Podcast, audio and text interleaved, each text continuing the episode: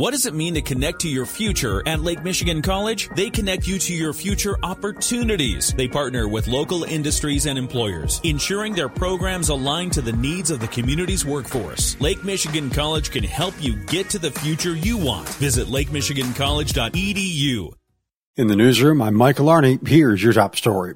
A fraternity chapter president, a science student, and a student who wanted to become a pediatrician are among the victims of the shooting at Michigan State University. Officials say Alexandria Verner, Brian Frazier, and Ariel Anderson were killed after a gunman opened fire on campus Monday night.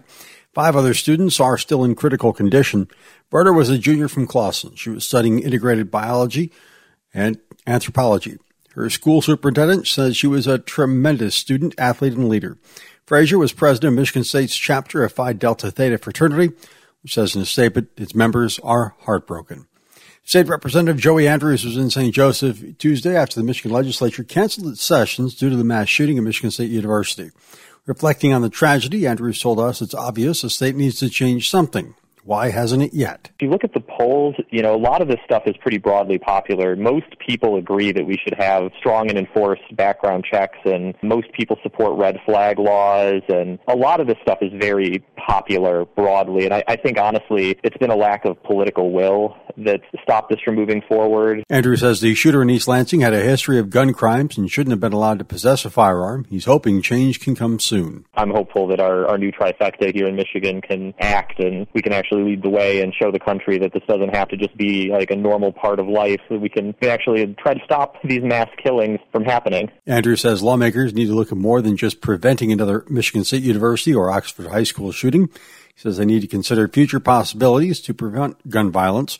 He told us lawmakers were on the phone until early in the morning discussing ideas and making sure that staff were safe. After a protracted hearing of citizens opposed to proposed development at the site of the Nye's Apple Barn, a development plan will move ahead, but with only a partial recommendation.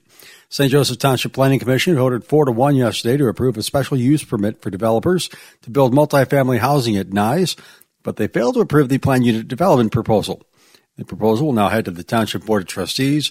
Part of the proposal would not have approval from the Planning Commission. They can only provide recommendations and not take action. Last October, plans for the development were put on hold due to issues with the application. Updated plans include multifamily housing units, 2 restaurants, a gas station, and a bank. All of those would sit on the 12-acre property at 3151 Niles Road, just off I-94, exit 27. At least a dozen members of the community spoke against the development, citing concerns that including increased traffic, crime, noise, human trafficking, light pollution, and vermin attracted to restaurant dumpsters.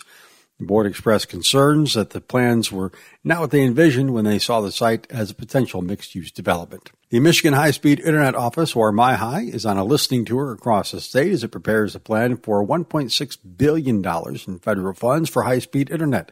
They stopped by Benton Harbor yesterday. Representatives talked with elected officials and residents at Lake Michigan College about their broadband needs and concerns.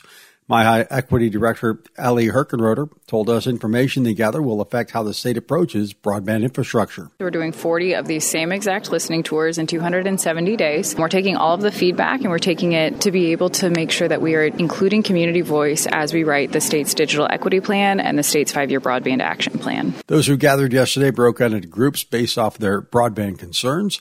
Those were availability and affordability, but MIHI also asked them to consider available devices and tech skills. Herkenroeder told us all of the meetings so far, availability and affordability have been the top concerns. The state will have a draft broadband action plan by this summer.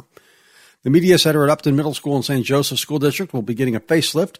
School board this week approved a resolution to accept a $42,970 bid from Demco Incorporated for the upgrades.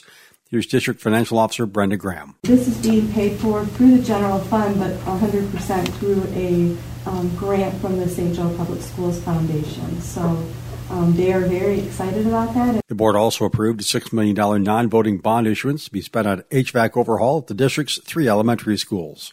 In the newsroom, I'm Michael Arney.